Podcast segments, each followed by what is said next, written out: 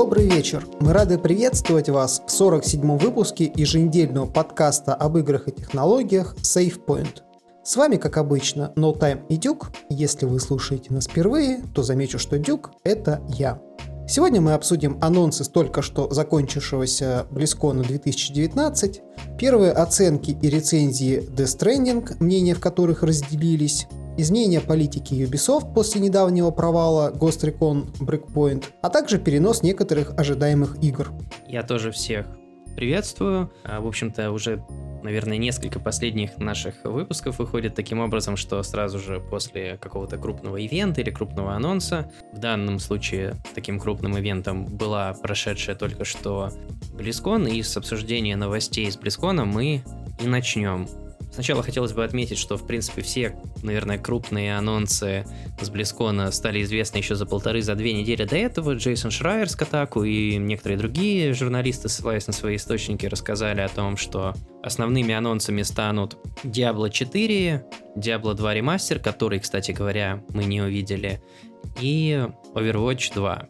В общем-то, начнем по порядку. Первым крупным анонсом, с, которым, с которого, собственно, и начался BlizzCon, стала Diablo 4. Ну, наверное, я в первую очередь передам слово тебе, потому что ты, наверное, из нас двоих главный фанат этой игры от Blizzard. Какое у тебя первое впечатление оказалось от того, что нам показали?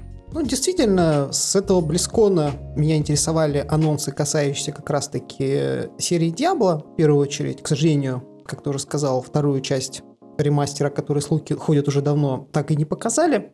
Тем не менее, э, что я могу здесь отметить? Первое, то, что игра стала гораздо более мрачной, чем третья, за что ее, к слову, в свое время очень сильно упрекали. Потому что такой э, сказочный во многих локациях и вообще, ну, графический стиль. Они вернулись к истокам. Это такой более мрачный, с расчлененкой, э, кровищей стиль, как было в первой и второй частях. Вот, особенно, наверное, в первой.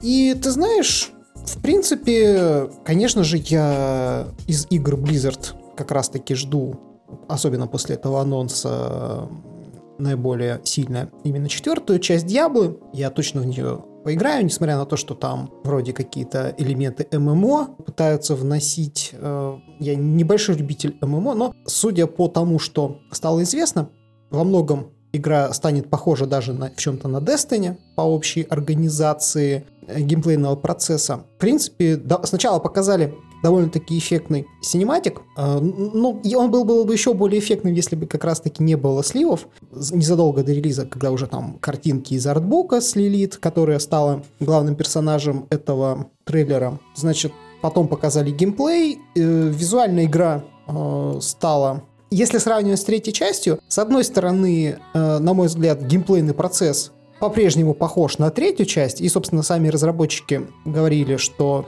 э, в геймплейном плане она и будет близка к третьей э, с рядом изменений, но графический стиль, тут, тут сразу же можно отметить, что появятся такие заставки на движке э, сюжетные, потому что если раньше в третьей части э, это были какие-то скрип, либо скриптовые сценки, совершенно примитивные, либо так сказать, близзардовские, очень хорошо детализированные, хорошо поставленные видеоставки между актами, э, то здесь появятся какие-то, видимо, сюжетные сценки именно на движке. Ну и сама картинка, она стала гораздо более детализированной относительно третьей части. То есть, с одной стороны, оно как бы похоже, да, выглядит. Ну и графический стиль более мрачный.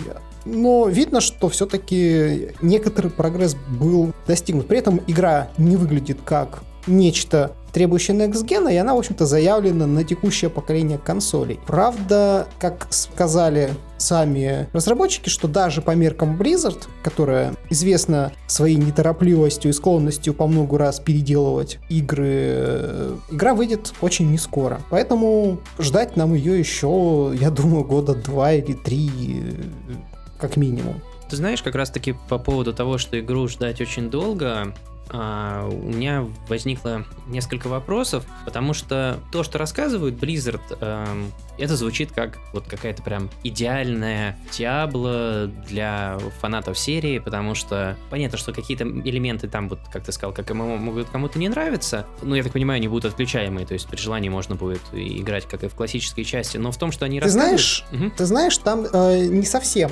Некоторые боссы, у них заявлено, что их можно будет убивать только в коопе. А часть боссов, э, как и в, э, четвер... ну, в третьей Диабле, там либо соло, либо в коопе, но некоторые будут именно такие, ну, что называется, Я... вроде рейд боссов, такой мини-рейд босс. Я так понял, что это какие-то будут прям оверворлд боссы, которые можно будет встретить э, в мире, и вплоть до того, что, по-моему, ну, то есть, скорее всего, там будут, как и в предыдущих частях, будет пати по 3-4 человека, ну, там, например, вы можете играть с друзьями, и даже такой пати будет недостаточно, чтобы убить такого босса, есть вам нужно будет встретить каких-то там людей, случайно бродящих по миру, то есть там будет такая смесь ММО и сессиона, когда вы будете рандомных людей встречать. Ну, я вот говорю, а, а, а собравшись, да, да, да, собравшись в такой большой компании, убить этого босса. Но касательно других элементов, которые они анонсировали о том, что будут э, большие регионы, о том, что вернутся руны, и будут не только руны, они сказали, будут и рунные слова, как во второй части. Для многих это прозвучало, как, знаешь, вот такая идеальная Диабло. То есть все, что они рассказывают, в большинстве своем фанаты фанатам серии понравилось. Но мне тут вспоминается анонс третьей Диаблы, а, то, как выглядел геймплей, потому что до сих пор даже на канале официальном Blizzard можно найти геймплейные ролики с первыми анонсами Diablo 3, и там открывают в том числе меню, как выглядят скиллы. Это выглядит очень сильно по-другому в сравнении с тем, как у нас получился финальный продукт. Есть э, разные истории, в том числе, по-моему, тот же самый Джейсон Шрайер рассказывал о том, что на самом деле они в последний момент там выбросили кусок большой игры и начали разработку заново. То же самое он, собственно, сказал про Diablo 4, что это уже второй, если не третий, э, если не третья попытка сделать Diablo 4. Первая была чуть ли не на Souls-like игры, похоже, где у вас камера сзади за персонажем была. Учитывая, что Blizzard сказали, что игра находится на ранней стадии разработки, вот меня смущает тот момент, что они могут то, что они сейчас рассказали про игру, в итоге переделать на релизе. Не то, чтобы это будет плохая там игра или какая-то, что это будет не то, что они показали и рассказали в прошедшей выставке. Ну, все-таки я думаю, что основная вещь которая концептуальная в плане общего стиля, то есть такая мрачность, э, она всяко сохранится, потому что они на этом все-таки акцент делают. А какие-то интерфейсные вещи, ну, конечно же, они могут меняться, и плюс ты не забываешь, что уже заявлена консольная версия, я думаю, что там будет схема интерфейса общая похожа, наверное, на третью. Ну, то есть они же, когда изначально выпустили третью Diablo, там интерфейс полностью был заточен под ПК управление с клавиатурой и мышью, а потом они интерфейс ну, по- практически полностью переделали под геймпад, и я бы сказал, довольно удобным его сделали. И вот мне, допустим, э, гораздо больше нравится консольная версия просто в силу того, что она ощущается иначе, потому что у тебя прямое управление персонажем, и интерфейс э, очень хорошо адаптирован, потому что если мы сравним э, с Pass of Exile, то там, в общем-то, так сильно с адаптацией интерфейса, насколько я успел заметить, ну, по геймплейным видео, они не стали заморачиваться. А здесь э, именно полностью консольный интерфейс они сделали. Поэтому, конечно, консольная тоже будет отличаться. Ну, ты знаешь, ты сказал о том, что они а, ощущаются по-другому, но там это, например, в том числе связано с тем, что на консолях всем классам добавили квурок. То есть э, в ПК-версии он был у варвара, это был отдельный скилл, который нужно было поставить, в то время как на консольной версии добавили просто ну, на кнопку всем э, перекат всем классам. Ну, это тоже, но сам по себе э, момент с управлением, когда ты на ПК мышкой там закликиваешь, э, это одно, да, а когда у тебя прямое управление левым стиком э, персонажем, это очень сильно ощущение от игры, на мой взгляд, меняет. Ну, мне понравилось гораздо больше играть именно э, геймпадом. Вполне вероятно. Я, честно говоря, очень много играл в третью Диаблу, но только на ПК. Я вот играл в Ванилу на старте, немножко играл в дополнение, а к тому моменту, как вышла версия для консоли текущего поколения, мне, честно говоря, уже игра несколько поднадоела, потому что вот год с релиза я играл в нее прям очень много. И вот, кстати говоря, интересный момент по поводу того, что сильно все изменится. Когда показывали геймплейный ролик, он начинался с того, что показали как бы меню выбора персонажа, когда три героя сидят возле костра. Видимо, не у меня у одного была такая реакция, потому что я сразу такой задумался, всего три класса будет, это как-то очень мало. После этого, когда была Q&A панель, разработчики сказали, что на самом деле на релизе в игре будет как минимум 5 классов. Ну, тогда немножко странно, зачем они сделали такое, типа, вступление, типа, что вот они сидят у костра, что вы можете там, камера передвигается, меняете персонажа. А дальше они там начали рассказывать, что будет и кастомизация. Это к разговору о том, что очень многое может поменяться, и вот если вам там понравился или наоборот не понравился э, геймплейный ролик, то до релиза игры еще очень-очень далеко, и все может измениться как в лучшую, так и в худшую сторону. То есть, если вам не понравилось, вполне вероятно, что игра будет выглядеть так, как вам будет больше нравиться, ну и, соответственно, наоборот. И в этом плане как раз-таки вот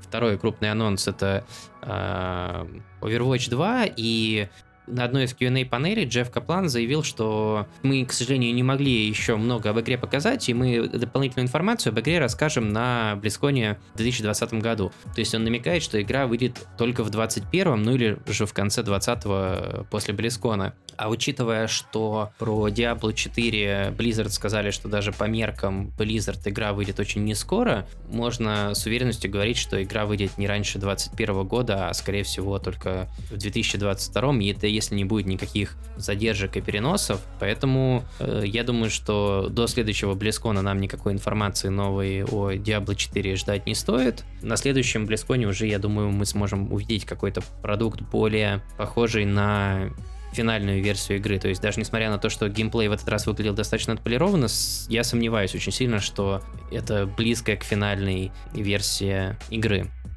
Соответственно, третий крупный такой анонс Overwatch. Э, про него я даже не знаю, что можно такого сильно информативного сказать, кроме того, что, по сути, это даже не новая игра, а дополнение, потому что сначала они сказали, что это новая игра, потом они на Q&A панели начали рассказывать о том, что на самом деле те, кто не купил вторую часть, смогут играть с игроками второй части на одних и тех же картах и на старых персонажах. То есть очень такая странная ситуация. Ты вообще как вот... Понятно, что мы с тобой оба в Overwatch не играем, поэтому, наверное, те, кто играет, могут какое-то более интересное в этом плане мнение об этой игре составить, но вот именно сам факт того, как они это анонсировали, мне показался очень странным.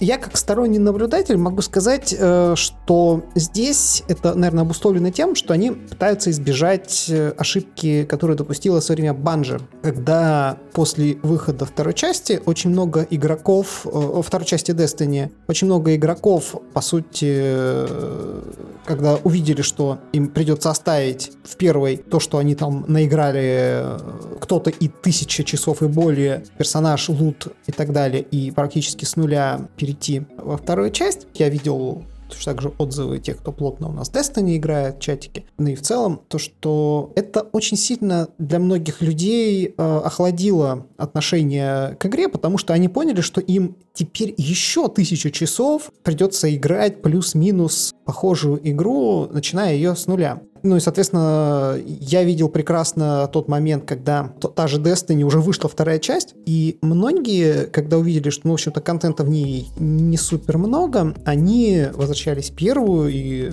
где уже вышло много дополнений, вот, и, по сути, там и юзербаза раз, раскалывалась, что называется, такое разделение. Вот, и Blizzard здесь, наверное, хочет э, избежать вот такого расслоения, разделения аудитории, чтобы у них была общая игра, но при этом клиент будет общий, но при этом нужно будет будет как раз-таки докупить некоторые части. Фактически этого DLC там добавится и сюжетные задания, кооператив, PvE режим, все это, ну, как бы, тем, кто хотят дополнительный контент получить, это, это нужно будет докупить. При этом они э, смогут сохранить общую юзер-базу именно в рамках одной игры, одного клиента. Мне просто в этом плане я не совсем понимаю, почему они решили тогда назвать это Overwatch 2, а не каким-то аддоном, потому что Destiny, ну вот упомянутый тобой Bungie, они по сути продают ежегодно вот эти DLC по цене full прайс игры. Если же мы возьмем самих Blizzard, то вот один еще из крупных анонсов этого BlizzCon это очередное дополнение для World of Warcraft. Помимо того, что в игре есть подписка, они также и за деньги в цене full прайс игры продают вот эти э, дополнения для World of Warcraft. И многие люди, которые играют,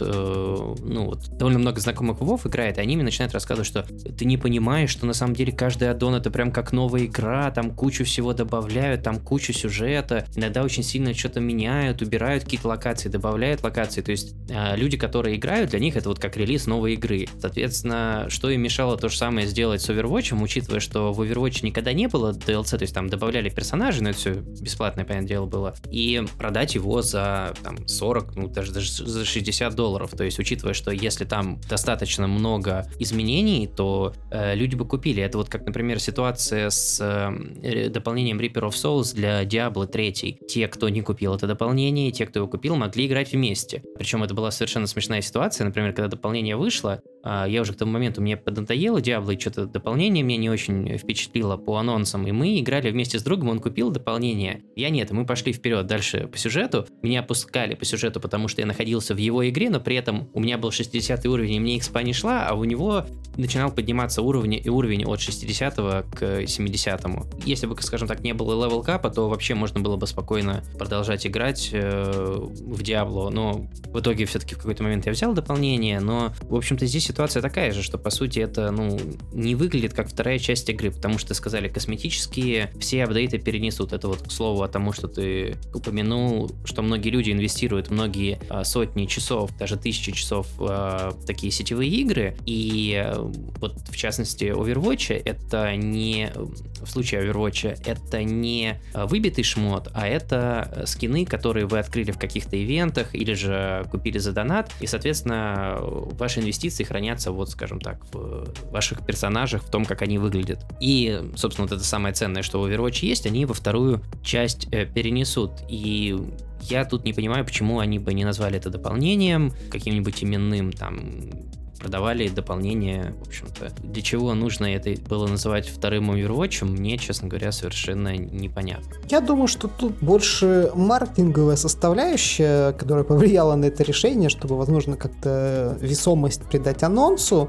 Ну, как бы, потому что у нас вот вторая часть, но, но при этом они сохраняют э, общую, общую аудиторию. Ну, в итоге получилось, что они запутали всю свою аудиторию, потому что большая часть Q&A панели, которые проходили вот ну, с Джеффом Капланом, это главный дизайнер, э, геймдизайнер Overwatch, он пытался объяснить фанатам игры, что же они имеют в виду, что это вторая часть, но при этом прогресс переносится, потому что люди, которые смотрели и анонс, и изначальный э, не Q&A, а когда просто разработчики рассказывали об игре без возможности задавать вопросы, большинство остались в недоумении, а что же это такое? Все-таки это дополнение, это вторая часть, а потому что они говорили взаимоисключающие вещи в ходе этого анонса, и, в общем-то, еще Джефф Каплан прошелся по тому же самому упомянутому нами, нами сегодня Джейсону Шрайеру о том, что журналисты, которые раньше времени сливают анонсы, портят даже не анонс игры, потому что многие любят говорить, что вот, зачем наспойлерили анонсы, если приятнее ничего не знать, а он говорит, что это портит мораль э, команды, что вот мы готовили, готовили наш анонс слили,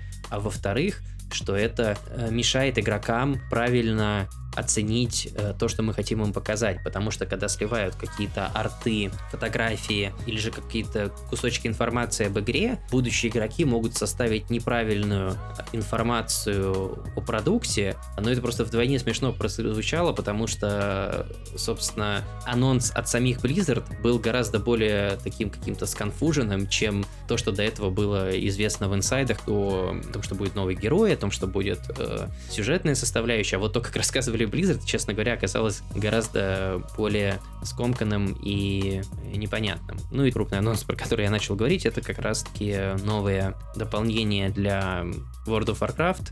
Тут я думаю, что сложно что-то информативное сказать, потому что это очевидно для тех, кто играет в WoW, для тех, кто не играет в WoW, никакое новое дополнение их э, обратно в игру, ну, даже не обратно в игру, если вы никогда не играли в WoW, я не думаю, что какое-то новое дополнение вас в игру зазовет. Я думаю, что, может быть, когда-нибудь, там, через несколько лет, если World of Warcraft станет э, условно бесплатной игрой без подписки, возможно, какие-то новые игроки будут пробовать WoW, но в текущем состоянии это скорее анонс для тех вот скольких миллионов игроков, которые до сих пор в игру играют.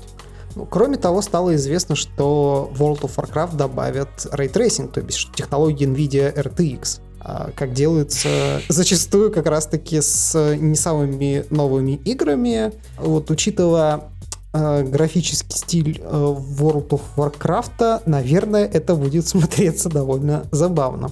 Ну и, кстати говоря, последний анонс, который был на BlizzCon е, который, как вот я заметил по обсуждениям, прошел совершенно мимо всех. Анонсировано новое дополнение для Hearthstone а. Понятно, что там это, в отличие от того же дополнения для WoW, это не такое крупное событие, потому что для Hearthstone а анонсируют ну, а, и анонсируют, и выходят по три дополнения каждый год, то есть это в основном там новые паки карт, новые приключения. Соответственно, в этом случае, опять же, добавили там 143, по-моему, или в районе того, в районе 150 новых карт. Но анонс, который все упускают, в Хардстоуне появится свой аналог э, батл чеса, авточеса, вот того сам, самого горячего жанра, который сейчас э, вытесняет постепенно батл рояли и Fortnite с места самых популярных игр. Там, соответственно, добавят режим на 8 человек. Э, я, честно говоря, как человек, который никогда не играл в авточес, был очень удивлен, что на самом деле авточес э, совмещает в себе элементы батл рояля, потому что на самом деле каждый ход вы играете против другого игрока, и вас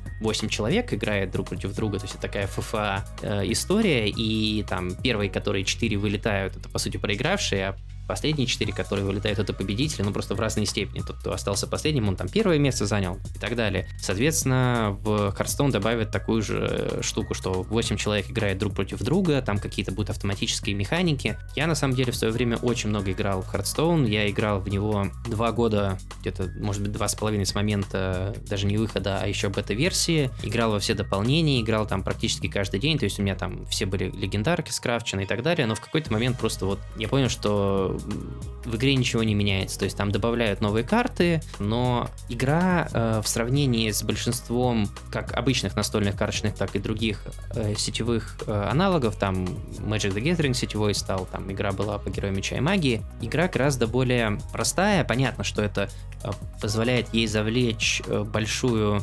аудиторию казуальную, но при этом э, любая игра может совмещать как и казуальные элементы, так и более хардкорные. Там вот банальный пример это там Dota, то есть эта игра на самом деле достаточно сложная, если вы хотите понять, как вам там раскачиваться, какие элементы, артефакты как работают, как работает элементальный урон, то есть по механике своей игра очень сложная, и поэтому она привлекает в том числе и хардкорных игроков, но она относительно простая для освоения, поэтому в нее играет очень много народу. И Hearthstone мог бы стать такой же игрой, то есть она достаточно простая по базовым механикам, но в ней могли бы быть какие-то интересные элементы. И многие ждали, что Blizzard начнет э, что-то там в ней изменять. Самый банальный пример, 90, если не больше процентов, э, как настольных, так и онлайн карточных игр, есть взаимодействие с так называемым кладбищем. То есть это карты, которые вышли из игры, и вы можете там либо призвать умершее существо, либо там э, посмотреть одну карту из э, ушедших и взять какую-то. То есть много механик с этим завязано. И все ждали, что Blizzard, допустим, начнет в ту же сторону развивать. Или добавят нового героя. В целом там добав- будут добавлять новые э, типы карт там, э, и так далее. Но в течение первых двух лет игры они добавляли новые только скины для героев, а не новых героев. Никаких сильно влияющих на игру механик добавлено не было. То есть, по сути, добавляли все то же самое, только там, ну, рескин. Были достаточно скучные эффекты карт, то есть э, во многих карточных играх э, бывают всякие необычные эффекты, когда, допустим, что-то находится у вас на столе там и что-то, или когда противник разыгрывает заклинание, происходит какое-то действие. А в Hearthstone е даже легендарки просто больше здоровья, больше атака и так далее. То есть э, с этой точки зрения дизайн был достаточно скучный, и поэтому в какой-то момент просто я вот совершенно перестал за Hearthstone ом следить, и, честно говоря, даже вот это дополнение того, что э, там будет не только новые карты, но и добавятся, по сути, Battle Chess. Мне, честно говоря, не особо оказалось интересно. Я посмотрел и отзывы тех, кто сейчас играет в Hearthstone. А на самом деле большинство в первую очередь заинтересовано новыми картами, а не вот этим вот Battle Chess, скажем так, дополнением. А возвращаясь к тому, что ты сказал ранее о сливе информации и о том, что это э, влияет на восприятие анонсов, я думаю, что имеет смысл пере- э, перейти к разговору о Death Stranding. Это игра, которая последние три года была так, таким, э, наверное, главным котом в мешке в игровой индустрии, потому что мало кто до конца понимал, что она вообще из себя представляет и как будет играться. Потом, когда Кадзима стал уже некий геймплей нам демонстрировать, уже стало чуть более понятно, но тем не менее, в силу того, что никаких значимых сливов об игре не было, каждый анонс э, воспринимался очень эффектно, ну и плюс э, Кадзима сам нагнал немало интереса э, к игре. Тем не менее, 1 ноября спал эмбарго на публикацию оценок рецензий. При этом одним из э, главных условий среди прессы, которые прескопии выдали, э, для публикации нужно было полностью пройти игру. В частности, небезызвестное издание Edge отказалось писать рецензию на игру, потому что они не успели к моменту истечения эмбарго ее пройти. И рецензии, сразу же нетрудно заметить, по большей части в общем-то, положительные, но есть и полярные мнения, то есть есть рецензенты, которым игра совершенно не зашла, и, в общем-то, наверное, было понятно, что эта игра не для всех, и даже сам Хидео Кадзима в недавних интервью говорил, что сам воспринимает ее как некий инди-проект, ну и студия его как известно, она не принадлежит Sony. До недавнего времени, кстати говоря, Death Stranding считался эксклюзивом консоли PlayStation, хотя даже на старте, в общем-то, прямо заявлялось, что, скорее всего, она будет выпущена э, на ПК. Потом как-то это дело отошло на второй план, и игра стала пиариться как эксклюзив Sony. Здесь немало, наверное, поспособствовало то, что и движок предоставила э, Guerrilla Games, от э, Horizon Zero Dawn, движок называется Decima, и то, что, насколько я понимаю, часть финансирования Sony взяла на себя и продвижение. А при, при этом, как стало известно, опять же, из недавних интервью, Кадима э, брал на создание своей студии кредиты, причем ему там до последнего отказывали. Возвращаясь к рецензиям. Тем, кому игра не зашла, во многом она показалась скучной, потому что многие задания, они являются, по сути, перемещением груза из пункта А в пункт Б, а, но при этом я бы, наверное, сказал, что симулятором ходьбы ее называть совершенно неправильно, потому что, ну, многие уже такое окрестили, и с одной стороны, во многом так и есть. То есть, э, наверное, ни в одной игре не было настолько э, глубоко и комплексно проработанной механики, связанные с перемещением просто по миру, потому что там э, не только выносливость, как в той же Зельде, влияет, но там и физическая модель довольно сложная и комплексная, и куча гаджетов. То есть сам по себе путь по этому миру, я так понимаю, в силу огромного количества механик, он является, ну, самим по себе интересным, да, целое какое-то там приключение. При этом то, что в общеупотребимом смысле принято называть симуляторами ходьбы, это игры с крайне рудиментарным геймплеем, где действительно вы ходите от точки А к точке Б и какой-то сюжет вам преподносится в виде такой визуальной новеллы. То есть в этом смысле, наверное, Death Stranding нельзя называть симулятором ходьбы. Вот. При этом из рецензий я понял, наверное, то, что пытался создать Хад... э, Хидео Кадзима, он называл это новым жанром, и по сути в игре будет, помимо, собственно, ходьбы, вот этот большой акцент на опосредованное взаимодействие других игроков. То есть э, те самые связи, о которых он говорил, именно вот этот элемент э, здесь, наверное, с точки зрения инновационности главный. Потому что игра построена вообще-то на том, что игроки будут заниматься такой взаимопомощью, но она опосредованная, потому что игра будет разделена на зоны, и вы будете путешествовать ну, не от вышки, но там вроде что-то бункеров, и нужно их подключать в общую сеть. И в тот момент, когда вы добираетесь до какого-то бункера и его активируете, а, в окрестностях вот этого бункера в некотором радиусе как раз-таки подключается вот этот элемент асинхронного мультиплеера, потому что многие игроки а, могут оставлять какие-то предметы, создавать строения, которые вам э, заметно помогут как раз-таки перемещаться по этой локации. Более того, там, насколько я понял из рецензий, совместными усилиями игроков можно будет строить целый, что называется, бам, ну, не Байкал, а Амурскую магистраль, такую очень длинную дорогу, по которой можно будет прямо-таки на транспорте перемещаться. Вот это взаимодействие игроков, наверное, как раз-таки самое необычное и, ну, наряду с сюжетом, с сеттингом, именно в, в геймплейных механиках будет э, в игре. Ты сказал о том, что игра такая заставила мнение обзорщиков или ну, тех, кто делает рецензии на игры, э, разделиться. Я подозревал, что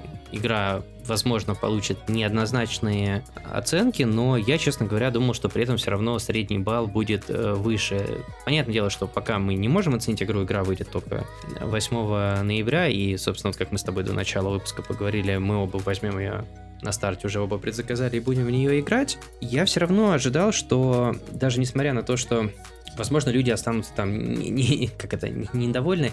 Кто-то может не понять, там, о чем эта игра. Кто-то может там... То есть, э, очевидно, что это не ваш там э, ежегодный Call of Duty, в котором сразу понятно, о чем игра, что нужно делать, да, а что нечто более сложное, я все равно думал, что средний балл будет несколько выше. Понятно, что 84 это все равно хорошая оценка. В принципе, любая оценка выше 8 баллов это хорошая игра, выше 85 это прям отличная игра. По-моему, даже средний 85 у нее уже поднялась с 84 баллов. Вот, и то, что там мы последние годы привыкли к тому, что у нас там по 2-3 игры выходят с рейтингом 90+, там, как вот в прошлом году, это и RDR, и God of War, и даже там вот Celeste был, который тоже 90 с лишним средняя оценка была, и Persona, по-моему, в прошлом году или позапрошлом тоже там 95 баллов, баллов набирала. Это скорее исключение из правил, чем правило. То есть 84 или 85 баллов, то, что сейчас у Stranding сложно назвать плохой оценкой, но это достаточно такое, ну вот для меня оказалось э, неожиданным событием, то, что именно такие оценки у игры, э, плюс, э, в общем-то, до выхода этих обзоров, да и, собственно, посмотрев некоторые обзоры, я думаю, что большинство не может однозначно ответить, что же из себя игра представляет, и все, о чем люди до сих пор обсуждают, что это в кавычках симулятор ходьбы, что, в общем-то, никакого экшена э, в игре нету, но, как вот ты упомянул, в случае с э, журналом Edge, который не стал писать отзывы, помимо того, что для написания отзывов эмбарго было указано, что вы обязательно должны пройти игру до конца, кроме того, вам обязательно нельзя показывать э, футажи геймплея там то ли после третьей главы, то ли после второй, ну то есть, скажем так, самое интересное в игре показывать нельзя, как вот, например, в случае с э, Horizon Zero Dawn было, что нельзя было показывать э, геймплей клаудронах, в русской версии это котлы назывались, то есть не то, чтобы это в игре было самое интересное, но это такая распространенная достаточно вещь, чтобы спойлерные какие-то моменты показывать было нельзя. И что интересно, я тут с тобой как раз-таки говорил до начала выпуска, что я задумывался о том, что же у меня на данный момент является игрой года, и кроме контрола ничего мне особенно в голову не приходит из того, что я поиграл. Но я вот собственно, поиграю сейчас в Death Stranding, и после этого планирую пройти Outer Worlds, и, скажем так, это, наверное, основные претенденты на потенциально у меня игру года, но э, надо, чтобы они мне еще понравились, потому что многие на самом деле сравнивают э, Death Stranding по обзорам с Red Dead Redemption, то есть это такая же неторопливая и достаточно размеренная игра. Я не могу сказать, что конкретно вот такая неторопливость была основной причиной того, что мне Red Dead Redemption не то, что не понравилось, но понравилось меньше того же самого God of War или даже Assassin's Creed Odyssey. Я, у меня нет стопроцентной уверенности, что мне эта игра прям вот э, гарантированно зайдет. Я просто уже как-то в подкасте рассказывал о том, что мне так как-то случилось, что, наверное, уже в течение, я не знаю, пяти лет как минимум, посмотрев э, на ролики, на превью игры, я практически там со стопроцентной уверенностью могу сказать, что мне эта игра понравится, или эта вот игра не для меня, и я даже на подкасте рассказывал, что вот последний у меня такой неудачный пример, когда я купил игру, которая мне не понравилась, это была покупка первого Battlefront от EA, и то потом как бы спустя много лет, по сути, я его прошел уже в коопе, и мне и игра даже принесла кучу фана. Но вот Death Stranding это вот как раз таки, опять же таки, за долгое время игра, на которую я смотрю, на то, что доступно, скажем так, не поиграв, я не могу никакого мнения об игре составить. То есть я не знаю, понравится она мне, не понравится. Возможно, это даже интересное что-то, потому что последние годы большинство игр не то, что делаются по шаблонам, но примерно ты, посмотрев на игру, представляешь, что это будет там, не знаю, кооперативный шутер, это будет, э, не знаю, экшен-адвенчер от третьего лица. То есть ты можешь понять, что из себя будет представлять игра. Посмотрев на то, что, что ролики, что геймплейные куски нам показывает Кадзима, я думаю, не только я, но и большинство людей, которые игру ждут или просто интересуются ей, тоже не могут составить какого-то определенного мнения, э, что же игра представляет, и именно это является одним из таких самых интригующих и интересных факторов. То есть, как минимум, ради интереса узнать, что же это такое, э, в игру уже хочется поиграть. Ты знаешь, ну это, наверное, один из э, важнейших элементов фана от Death Stranding, потому что ну, эта игра, наверное, такая, которую имеет смысл играть здесь и сейчас, потому что когда уже поиграют все, спадут все эмбарго, а вот этого элемента загадочности уже не будет. При этом ты правильно сказал, что по большинству игр достаточно посмотреть просто несколько трейлеров и уже составить какое-то предварительное мнение о том, зайдет тебе эта игра или нет. А в случае с Death Stranding, в силу того, что она не похожа во многих аспектах на игры, и это очень рискованный, на самом деле, э, очень рискованный проект в том плане, что игры не случайно AAA э, делаются по каким-то проверенным шаблонам, по лекалам, потому что когда ты имеешь дело с э, достаточно большим бюджетом, ты волей-неволей а, будешь думать, как бы себя обезопасить от различных рисков, потому что, в принципе, разработка игр — вещь очень рискованная. Если игра не выстрелит, а на нее было потрачено достаточно большой бюджет был потрачен, то, в принципе, э, студия может перестать э, делать игры, как говорилось в недавнем документальном фильме о создании God of War. То есть подобного рода игры — это очень рискованная вещь, и, наверное, в индустрии AAA-игру такого класса экспериментальную мало кто может себе позволить. И вот сейчас, э, по большому счету, репутация как раз-таки Кадзимы, в том числе, ну, помимо финансов, она тоже, так сказать, поставлена на эту игру. И в целом, что хорошо, оценки, в общем-то, положительные и отзывы. То есть оценка, на самом деле, дело-то десятое, потому что, ну, игра как комплексный продукт, это не то, что можно описать э, какой-то, вернее, свести какой-то общей цифре. Это удобная вещь для восприятия многими игроками, потому что, ну, вот число, э, если не вдаваясь в подробности, значит, эта игра э, лучше, чем другая. Но на самом-то деле надо, на мой взгляд, обращать внимание не на вот эти баллы, а на, если какие-то есть качественные рецензии, разборы, то есть если вы перед покупкой э, хотите составить мнение об игре, не поиграв в нее, то стоит ориентироваться именно на то, что пишут в тексте обзоров или видео, рассказывают, нежели на баллы, потому что у некоторых даже очень уважаемых изданий бывают казусы с э, оценками. Вот я сегодня тебе об этом уже говорил. У того же IGN, который, кстати, поставил одну из самых низких оценок э, Death Stranding, они, по-моему, 6 и один поставили, ну, что-то такое в районе шестерки. Игре Prey они поставили сначала 4 балла из-за технических проблем, а потом, когда выяснилось, что они играли без патча, они извинились, удалили старую рецензию, написали новую и подняли балл до 8. Поэтому, как я уже сказал, ос- особый фан. А Death Stranding это именно играть в нее здесь и сейчас, и поэтому я как раз-таки ее и предзаказал, и очень сильно жду, потому что действительно очень интересно самому ее, что называется, пощупать руками и разобраться, что она из себя представляет. Поэтому ждем мы Получается, осталось, по сути, нам... Ну, сейчас у нас 5 ноября уже у меня в Новосибирске.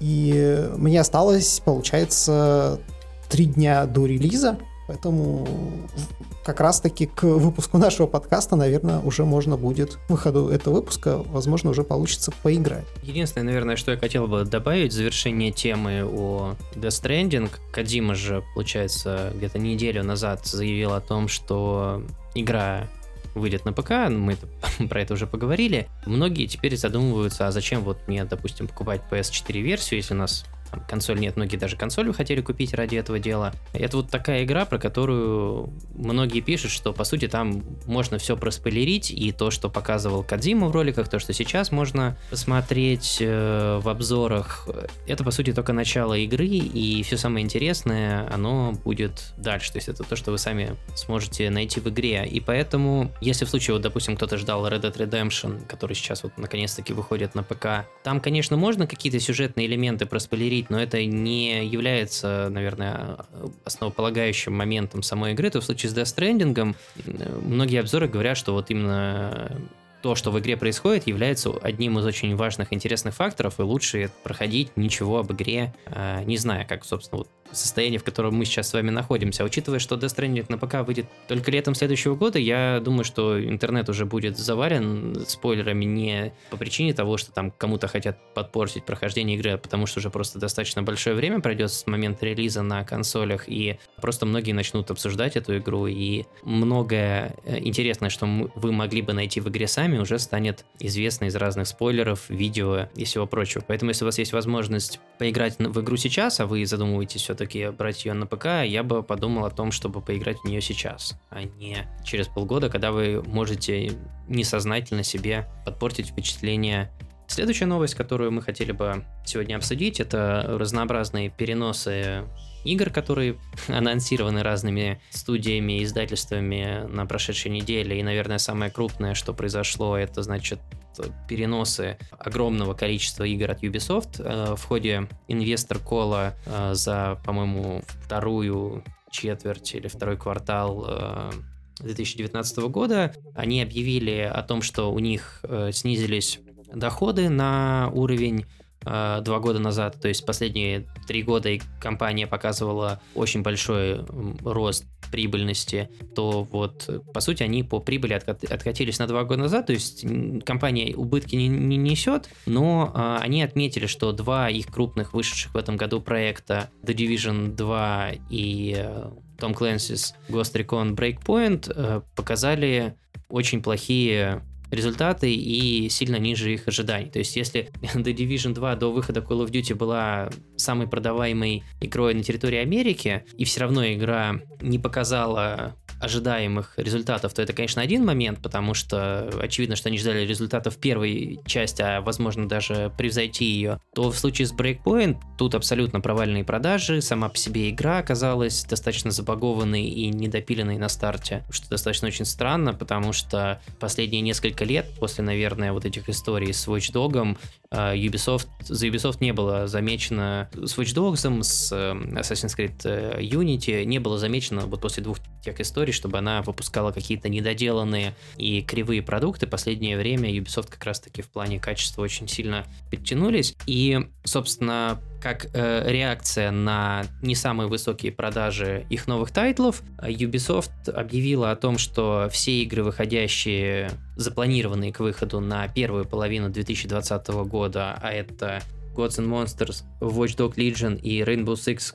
Quarantine они переносят как минимум на вторую половину года, то есть они будут после июля, а игры, которые были еще дальше, то есть э, э, Skull and Bones, которая уже очень давно была показана, это, соответственно, симулятор или непонятно что, связанное с кораблями. Ну, они все время рассказывают, что это вот похоже на Assassin's Creed 4, только без ассасинов, а чисто вот с кораблями и так далее. Ее перенесли вообще там чуть ли не на 2022 год. А, в общем-то, в своей речи Ив Геймо, выступая перед инвесторами, это глава Ubisoft сказал, что мы хотим доделать э, наши текущие продукты до более высокого уровня качества для того, чтобы избежать ситуации, вот, которая произошла с брейкпоинтом. И несмотря на то, что не выпустив эти продукты в текущем финансовом году, который заканчивается, как известно, весной 2020 года, мы понесем какие-то небольшие убытки или снижение прибыли, как минимум в этом, но в этом году. Но это позволит нам в итоге получить больше прибыли в будущем, выпустив э, качественные продукты, не потерять доверие игроков и несмотря на то, что многие достаточно негативно э, отнеслись ко всем этим анонсам от Ubisoft, во-первых, многие почему-то считают, что вообще компания убытки несет, просто они на самом деле несколько назад откатились по прибыли. Это, наверное, единственная из большой тройки издателей Ubisoft, я и Activision компания, которая готова пожертвовать сиюминутной прибылью ради того, чтобы не потерять доверие игроков и, соответственно, в будущем заработать больше денег на своих продуктов, э, выпустив доделанные, э, возможно, более отполированные и улучшенные проекты, потому что вот известный такой пример буквально когда этот в этом году Anthem вышел, да, в этом году, то есть игра настолько плохая и про нее все забыли, что я уже даже думал, что она в прошлом году вышла. А вышедший в этом году Anthem, он вышел э, именно там в марте, потому что заканчивался финансовый год, и я должна была выпустить ее до конца финансового года, чтобы она была включена в отчетность. Соответственно, Ubisoft все свои весенние игры перенесла на следующий год, и в отличие от я или той же самой Activision, они готовы дать разработчикам больше времени на а, полировку и шлифовку проектов, и мне кажется, что вот это единственный такой крупный издатель, который готов э, идти на такие шаги, потому что что Бобби Котик, что, собственно, я нам демонстрирует, им задача каждый год показывать э, рост прибыли, а не выпускать э, качественные продукты ну, все же не единственный, нельзя списывать со счетов Sony, которая неоднократно переносила игры, давая возможность разработчикам э, довести их до адекватного релизного состояния. Так было Тут и я немножко с тобой 4. поспорю, потому что у Sony есть еще такой момент, что помимо того, что их игры сами должны приносить прибыль, они должны продавать консоли. То есть иногда Sony готова потратить э, лишние деньги на разработку ради того, что люди ради их игр купят себе PS4 и уже там Sony будет получать прибыль за счет там сервисов, отчисления от других игр и так далее. Это, конечно, но именно сам подход, что лучше выпустить игру позже, но сделать ее лучше, а, он характерен как раз-таки в том числе и для Sony, и они это делали неоднократно, и в частности, вот как раз тот же The Last of Us Part 2, который уже объявили э, дату релиза, казалось бы, месяц назад они внезапно перенесли ее на 29 мая. Аналогичная, кстати, ситуация была с игрой Uncharted 4. История ее разработки очень подробно изложена в книге Джейсона Шрайера, и там под конец разработки, когда э, те же Naughty Dog понимали, что у них времени чуть-чуть не хватает, и они не знали, где еще взять э, там две недели, и звонит им Шахея Шида, кажется, и говорит, что ну там они что-то подвинули, и вот э, у вас типа есть возможность еще дополнительное время взять на разработку. То есть такой подход, он очень характерен для Sony, потому что да, они действительно заинтересованы в выпуске очень качественно сделанных игр, в том числе, чтобы продвигать свою платформу, потому что линейка эксклюзивов Sony по сути, это лицо этой платформы. Понятно, что основную прибыль приносят не они, да, это приносит мультиплатформа, это ежегодная FIFA, Call of Duty и так далее, но чтобы люди действительно стали покупать мультиплатформу, нужно ее продвигать в том числе и за счет эксклюзивов я с тобой соглашусь в этом плане, но конкретно в случае с Last of Us немножко странная ситуация, что у нас, по сути, там сколько, 2-3 недели назад был ивент, показали геймплей по игре, где анонсировали дату релиза, и учитывая, что дату релиза анонсировали вот только буквально недавно, очень странно, что они анонсировали дату релиза и тут же ее передвинули. То есть они могли сразу анонсировать ее там на... Когда игру перенесли там на март месяц, да, получается, на 20... А, на май месяц даже. Это мне показалось немножко странным, хотя я слышал разговоры о том, что Naughty Dog и вообще многие внутренние студии Sony отличаются тем, что у них внутренние плейтестеры, то есть они а, не нанимают сторонних людей для плейтестинга, а внутри своих, скажем так, студий там обмениваются и так далее. Ходят слухи о том, что позвав журналистов, посмотрев а, как журналисты играют, послушав отзывы, они, возможно, решили что-то переделать, потому что когда ты постоянно работаешь над проектом, у тебя как-то замыливается глаз, и ты можешь какие-то вещи не обратить внимания, которые могут казаться очевидными. Соответственно, возможно, что-то там не то, что не понравилось, а на что-то им указали, на что они теперь обратили внимание, они хотят это переделать. В принципе, звучит достаточно резонно, но в любом случае, как ты уже правильно отметил, все последние проекты Naughty Dog э, сдвигались, как Uncharted 4, как, собственно, и предыдущая часть Last of Us, которая была там в самый последний момент на месяц или там на э, полтора передвинута, и потом Брюс Трейли в интервью говорил, что именно вот эти там, э, этот лишний месяц позволил нам довести игру до уровня качества Naughty Dog. Соответственно, беспокоиться тут не о чем, очевидно, что у Naughty Dog выйдет э, отличный продукт. Э, меня просто немножко смущает тот момент, что они только анонсировали дату релиза, и тут же ее э, передвинули. То есть, ну не могли же они за э, две недели вдруг понять, что мы не успеваем. Ну, игра уже до- достаточно, достаточно близка к финальным э, этапам завершения. Это вот, наверное, единственное, что меня в этом смутило. Также Bethesda анонсировала перенос Дума. Он должен был выйти в ноябре, причем э, он был анонсирован на ноябрь без точной даты релиза. Многие по этому поводу переживали, ну, как бы, а как, как, когда игра выйдет, вдруг ее перенесут, то есть многие даже об этом задумывались. Ну и, соответственно, игра была перенесена, она перенесена на 20 марта.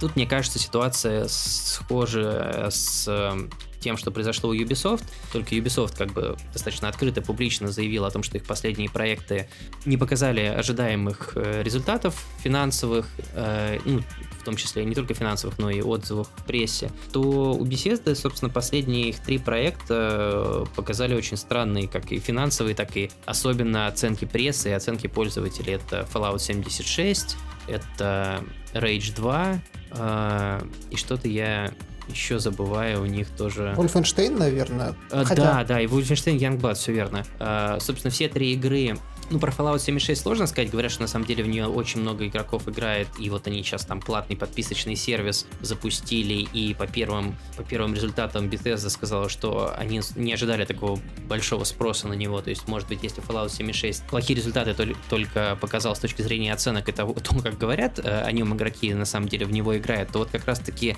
что Rage, что Wolfenstein получили оценки хуже своих э, предшественников, ну, соответственно, в соответствующих сериях но и продажи оказались э, гораздо хуже. То есть э, для сравнения, э, когда вышел Wolfenstein 2, Bethesda сказала, что, к сожалению, игра продалась сильно хуже первого Wolfenstein и стендалон дополнения Old Blood для первой части, и, ну, мы ожидали несколько других продаж, и, в общем-то, игра несколько провалилась то про Youngblood они такого не говорили, но э, единственное, что они сказали, что игра продалась еще хуже, чем вторая часть. То есть выводы можно из этого сделать, что ну, игра совсем провалилась в продажах. Тем более, что она, по-моему, даже там в топ-10 месяца, когда она вышла продаж, не попадала, при том, что это летние месяцы, когда никаких особо крупных релизов обычно не выходит, ну и, соответственно, в этом году тоже ничего такого не выходило.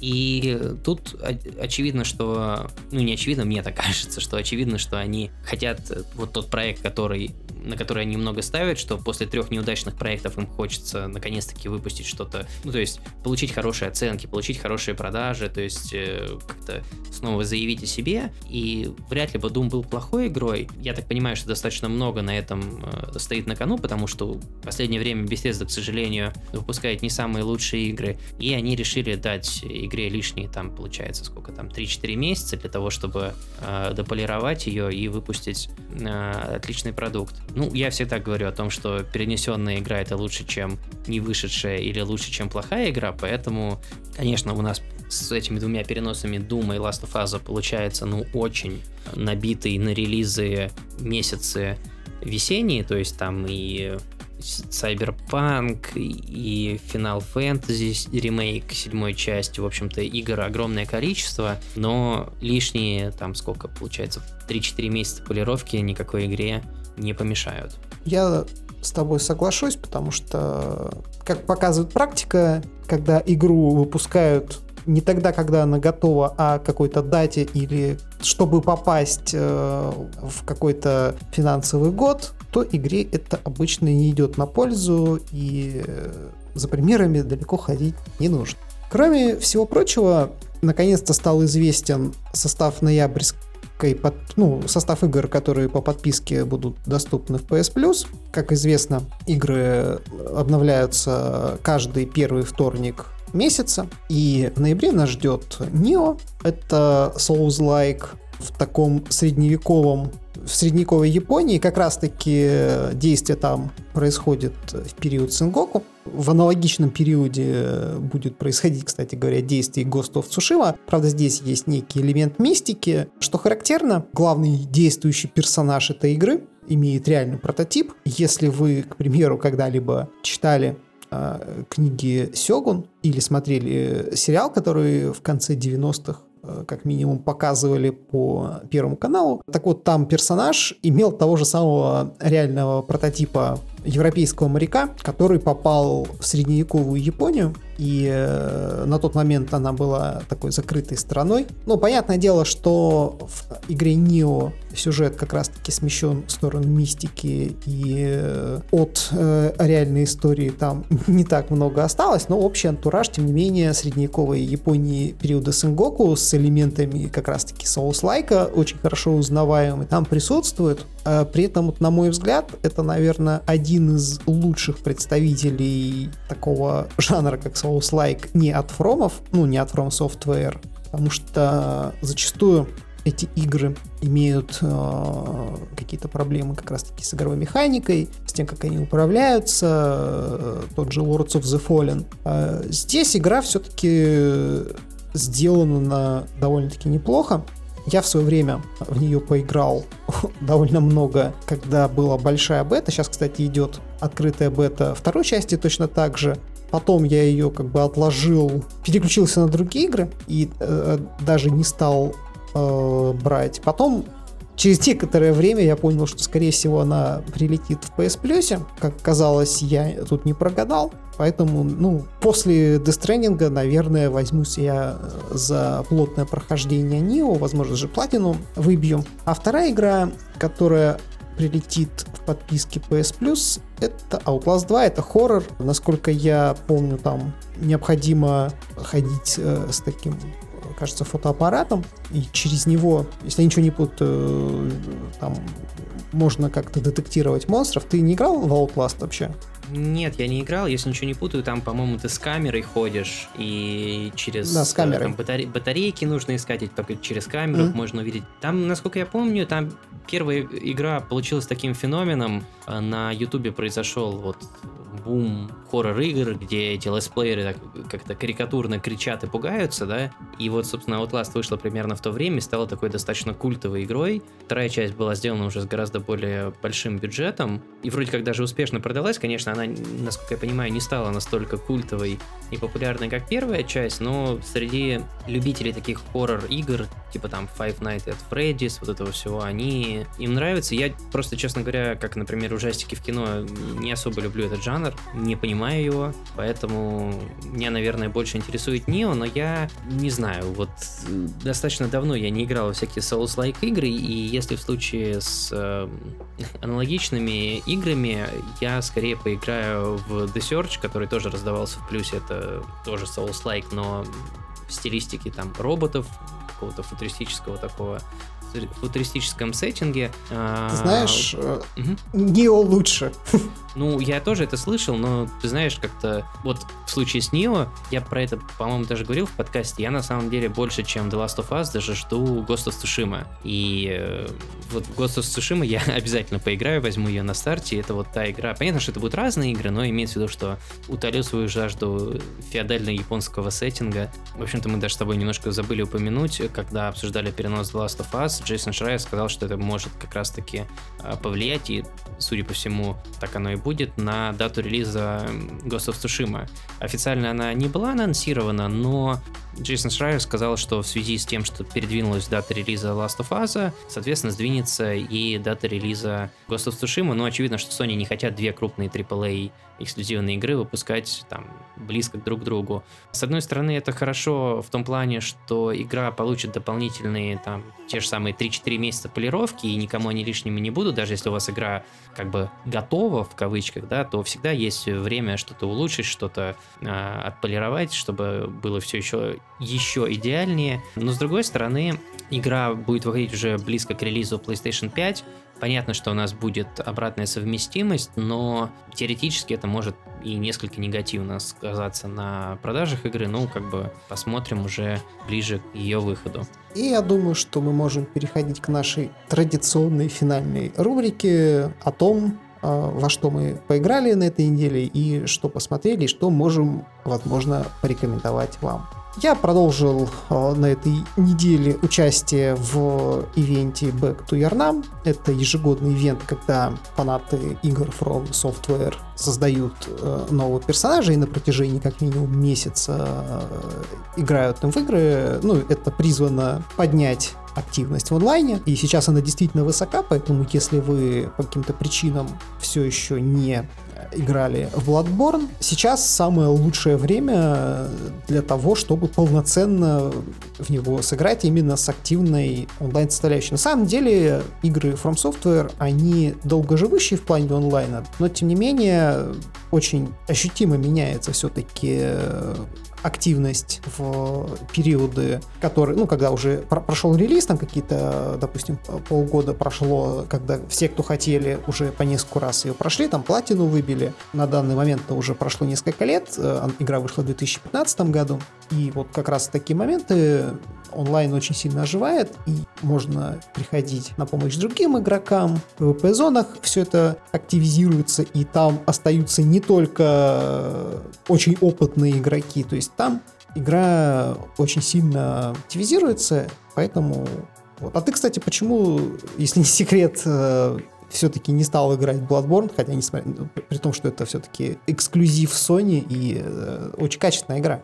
Я даже не знаю, она в плюсе есть даже. А я в нее играл, я рассказывал, минут там 15 или 20, у меня приятель не мог пройти клерик Беста, то есть он дошел до него и не мог с ним справиться. Причем это человек, который несколько раз прошел э, Lord of the Fallen. не самую лучшую игру в плане соус-лайков, но как бы играть в игры Самую худшую, умеет. я бы даже сказал. Вот. Э, ну, в общем-то, он дошел и не мог с ним справиться. Я ему этого клерик Беста убил со второго или там с третьего раза. Ну, в общем, я говорю, там минут 15 или 20 я в нее поиграл. И, честно говоря, за эти 15 или 20 минут мне игра понравилась даже больше, чем те игры в Souls серии, которые я играл, я играл во вторую часть и в Demon Souls, а понравилась она мне больше тем, что она поощряет э, скажем так, атакующий или контратакующий стиль игры за то, что вы там можете отхиливаться и так далее. То есть э, позволяет играть гораздо более динамично. Ну и, в принципе, на тот момент еще не вышла Dark Souls 3, и это была самая, наверное, динамичная игра вот, от э, авторов Souls игр. Я не знаю, как-то не сложилось. То есть это мы любим с тобой про это говорить, что настолько большой бэклог, но как-то вот э, не знаю, не возникает желания. У нее не было патча на прошку, она на 4К э, мониторе выглядит как-то странно. Ну, я не знаю, вот ну, почему-то у меня э, нет такого какого-то желания в нее поиграть. Может быть, когда-нибудь. У меня вот, например,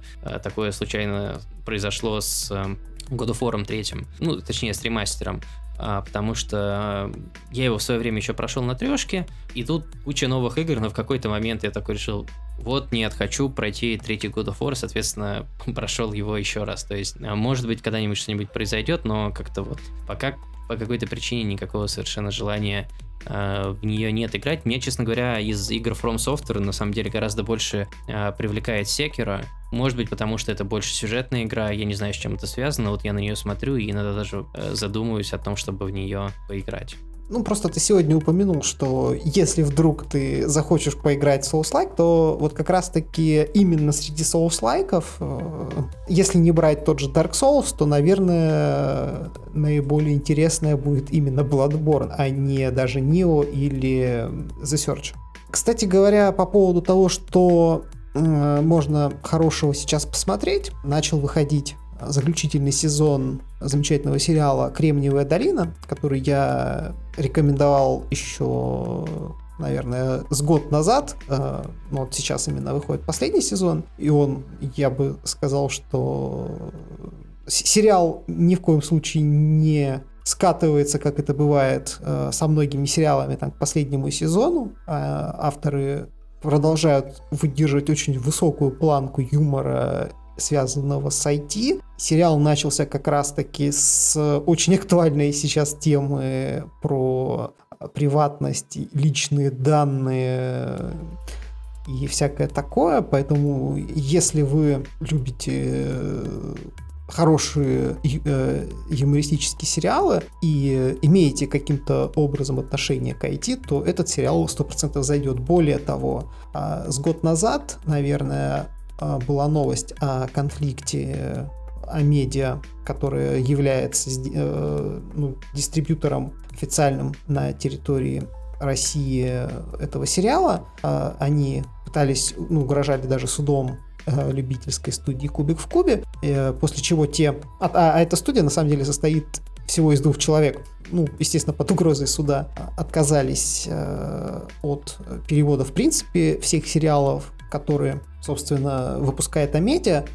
Ну, про- просто потому что, что что они сделают против них. Так вот, они наконец-то договорились, и последний сезон на русском языке выходит в переводе «Кубик в кубе». А это из всех переводов этого сериала лучший, и он ну, примерно в миллион раз лучше того перевода убогого от Амедиа, который когда-то там выходил официально. И даже сейчас а, перевод «Кубик в кубе» он будет выходить в том числе и на Амедиа. Поэтому, если вы оставили просмотр этого сериала по причине отсутствия перевода от кубиков, то у меня для вас хорошая новость. Я тоже, кстати говоря, хочу рассказать о том, что я посмотрел, но, э, в общем-то, я это посмотрел еще до предыдущего выпуска, но у нас он и так был очень большой, мы там и Громира обсуждали, в общем-то, сходил в кино и посмотрел Джокера, и посмотрел Адастра к звездам фантастический фильм с э, Брэдом Питом. И, в общем-то, факт в том, что мне Адастра понравилось больше, чем Джокер. Я не могу сказать, что мне Джокер не понравился, но по мне, мне показалось, что это несколько, во-первых, э, перехайпленный фильм, потому что, ну, типа, никогда не снимали серьезное кино по комиксам и так далее, то есть, и, в общем-то, фильм больше похож на такой, на такую действительно сильную драму, но э, моя главная претензия к нему, что там э, абсолютно, на мой взгляд, гениальная игра э, Хоакина Феникса, но больше в фильме ничего нету. То есть, ну, во-первых, очевидно, что фильм уже в кино не идет, и как бы те, кто не смотрел, э, наверное, ждут, ну, большинство тех, кто не смотрел, но хочет посмотреть, это люди, которые не ходят в кино, а ходят, э, там, смотрят его, смотрят фильмы уже, там, когда он выходит в подписочных сервисах и так далее. В общем-то, вы ничего не теряете. Это тот фильм, который э, в кино смотреть, ну, как бы то же самое, что и смотреть дома. То есть там никаких ни спецэффектов, ничего там супер красивой какой-то картинки нету. Но вот э, для меня это оказалось таким несколько моментом, который меня смутил, потому что э, там нету никаких интересных других персонажей и так далее. Ну, то есть, если вам нравятся драматические фильмы, то есть вероятность вполне, что вам фильм этот зайдет. И я понимаю, почему. Там на Канском фестивале первое место занял, и я не знаю, там объявили уже номинантов на Оскар или нет, но скорее всего, у Хоакина Феникса есть большие шансы получить э, его, хотя я, честно говоря, услышал э, отзыв э, от э, человека как раз-таки, который любит такие фильмы, что все это вторично, и такую роль э, Хоакин Феникс уже играл в фильме «Мастер», и тот фильм, собственно, лучше, чем «Джокер», потому что там помимо Хоакина Феникса еще играет Филипп Сеймур Хоффман, и, в общем-то, некоторые считают, что вот, собственно, это Такую роль уже Хоакин Феникс сыграл, и, скорее всего, в том фильме она даже была лучше. Ну, я как небольшой, честно говоря, знаток и специалист вот именно таких сильно драматических фильмов, я не могу под этим подписаться, но вот существует такое мнение. А Адастра на самом деле тоже специфический фильм, то есть очевидно, что он не всем понравится. Это не классический ваш там sci-fi, где какие-то там э, взрывы, спецэффекты, что-то происходит. Фильм очень мне напомнил космическую Одиссею Кубрика, особенно в том плане, что фильм очень такой медленный, размеренный, постоянно такие длинные панорамные кадры. Ну, вот из свежих примеров э, Blade Runner э, новый, который Blade Runner 2047. Опять же таки, я могу понять, почему многим фильм такой может не сойти, то есть это очень такое там точно так же, как и с Джокером, нельзя ничего наспойлерить, там никаких особо твистов сюжетных, ничего такого нету. Но э, это скорее такой experience аудиовизуальный, то есть все очень медленно происходит, вы смотрите, как кто-то там куда-то летит, что-то делает. Ну, вот кто смотрел «Космическую Одиссею», очень в этом плане ее напоминает, то есть такие же э, иногда сцены абсолютно без звука, когда что-то в космосе происходит, то есть там это, кстати говоря, очень правильно передано, потому что, в общем-то, в космосе звуковые волны не распространяются, потому что там вакуум и воздуха нету. А во многих там типа «Звездных войнах» у вас постоянно какие-то там взрывы в космосе, все гремит, такого, в общем-то, не должно быть. Э, если вы видели трейлер, то, по сути, там две или три экшн-сцены, которые есть в фильме, они уже были показаны в трейлере, а все остальное это вот достаточно такое размеренное, неторопливое повествование. И мне фильм э, прям вот очень понравился. То есть э, я не могу сказать, что я от него что-то там ждал, э, но, возможно, тут обратный эффект, как с Джокером случался, потому что о Джокере были очень хорошие отзывы, э, очень многие его нахваливали, и у меня такое как-то завышенные ожидания какие-то от него были. Фильм хороший, но, на мой взгляд, не гениальный. А с Адастрой вышло наоборот. То есть я от него особо ничего не ждал, такого прям запредельного. Плюс оценки у него были достаточно смешанные, а, там, по-моему, 70 баллов. Ну, то есть неплохие, но не, не супер высокие. Но, пойдя на фильм, я получил огромное удовольствие. Опять же таки, фильм уже, наверное, закончился в кинотеатрах, но в случае, как и с Джокером, а, это не тот фильм, который вы что-то потеряете, если а, не пойдете на него в кино, а посмотрите его дома. А что касается игр, я рассказывал в прошлом выпуске, что я играю в Borderlands 2, и, в общем-то, я его закончил. Игра достаточно старая, поэтому про нее, наверное, много рассказывать бессмысленно, но у меня случилась абсолютно феерическая история. В оригинальной игре до того, как вышли дополнения, 50 уровень был максимальный, поэтому большинство трофеев завязано с тем, что вы набираете там 50 уровень, дальше там получаете ранги всякие и так далее. То есть надо, по сути, докачаться до 50 уровня и по ходу этого дела выполнить там большинство других трофеев.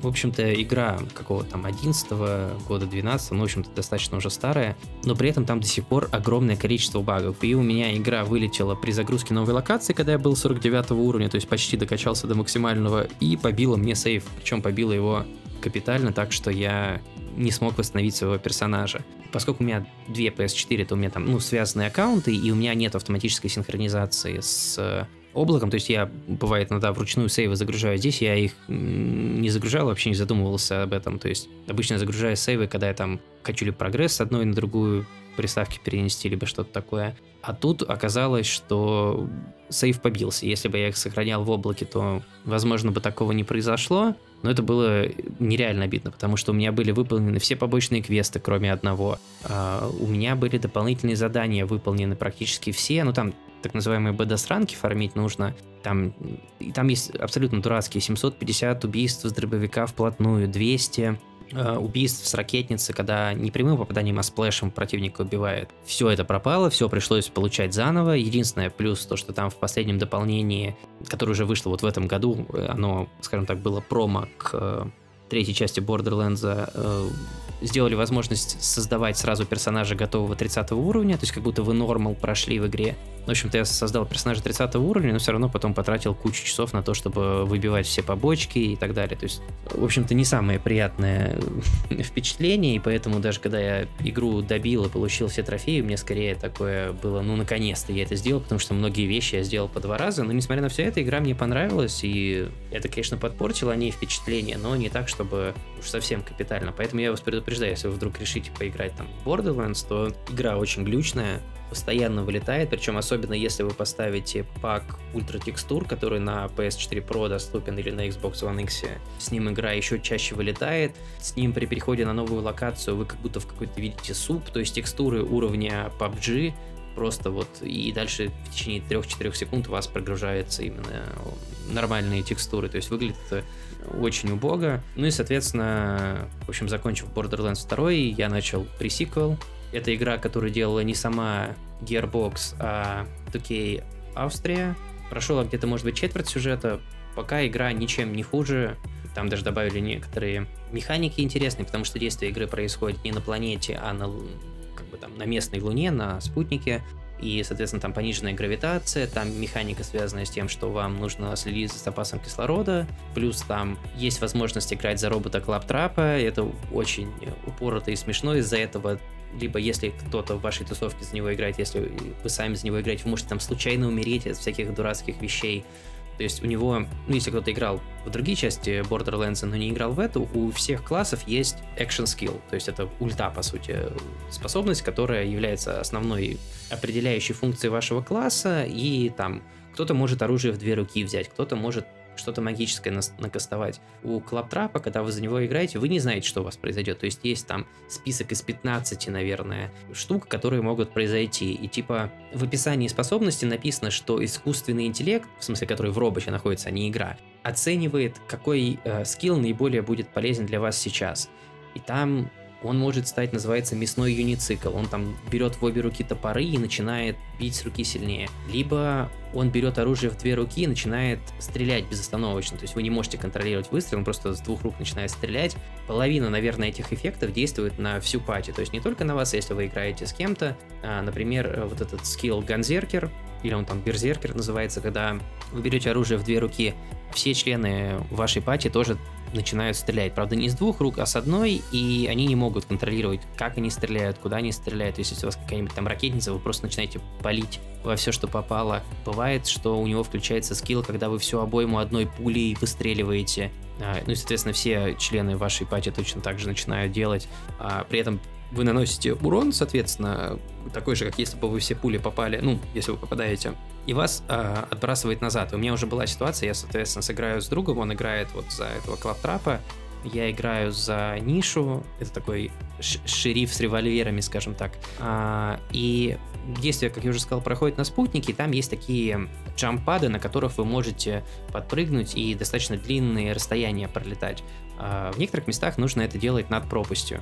Соответственно, я лечу над пропастью, вижу вдалеке противники, активирую в полете свою ульту. Ульта у а, ниши это такой автоим, при котором она быстрее стреляет, быстрее перезаряжается и автоматически делает хедшоты. То есть это такой на несколько секунд э, очень большой э, бурст дамага, при котором вам еще и целиться не нужно. Соответственно, я начинаю уже в воздухе стрелять в противников. В этот момент мой друг, который вообще далеко от этого места находится, активирует ульту. Но он мне говорит, ну ты же начал драться, типа я подхожу. А включается, значит, э, вот этот скилл, когда вы всю обойму выстреливаете за один выстрел. У меня выстреливается один выстрел, от него огромная отдача. Вместо того, чтобы по вот этой дуге долететь туда, где противники, я останавливаюсь в воздухе и падаю в пропасть. А, в общем-то, ну, поэтому играть, если вы будете либо в соло обязательно нужно брать клаптрапа, потому что для него трофей нужно будет его прокачать. Если берете, играете в пати, то тоже рекомендую, чтобы кто-то за этого робота играл, потому что это на самом деле очень смешно. Там и всякие дурацкие смерти бывают, или наоборот, когда он там что-то накастует, и у всех там какой-то дэмэдж возрастает. Это, в общем-то, а, очень весело.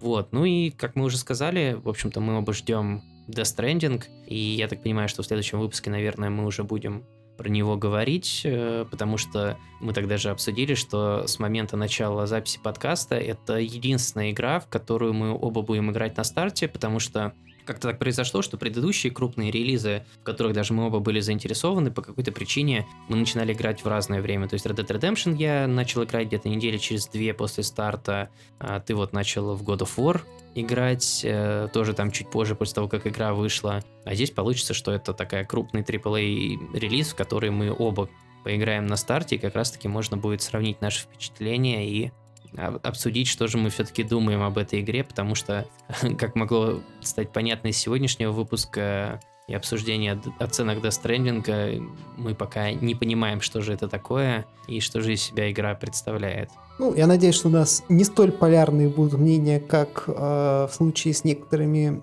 рецензиями. Вот, но тем не менее, через неделю мы, я думаю, уже сможем действительно предметно и подробно обсудить как минимум начала Death Stranding, потому что релиз у нас получается в ночь с четверга на пятницу.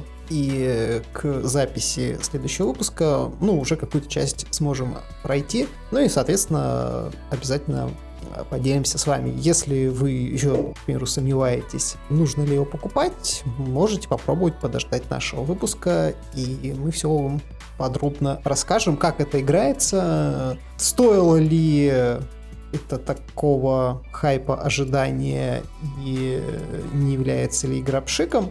Вот услышимся с вами через неделю, поговорим о The Stranding. Так что всем пока. Всем пока и до следующей недели.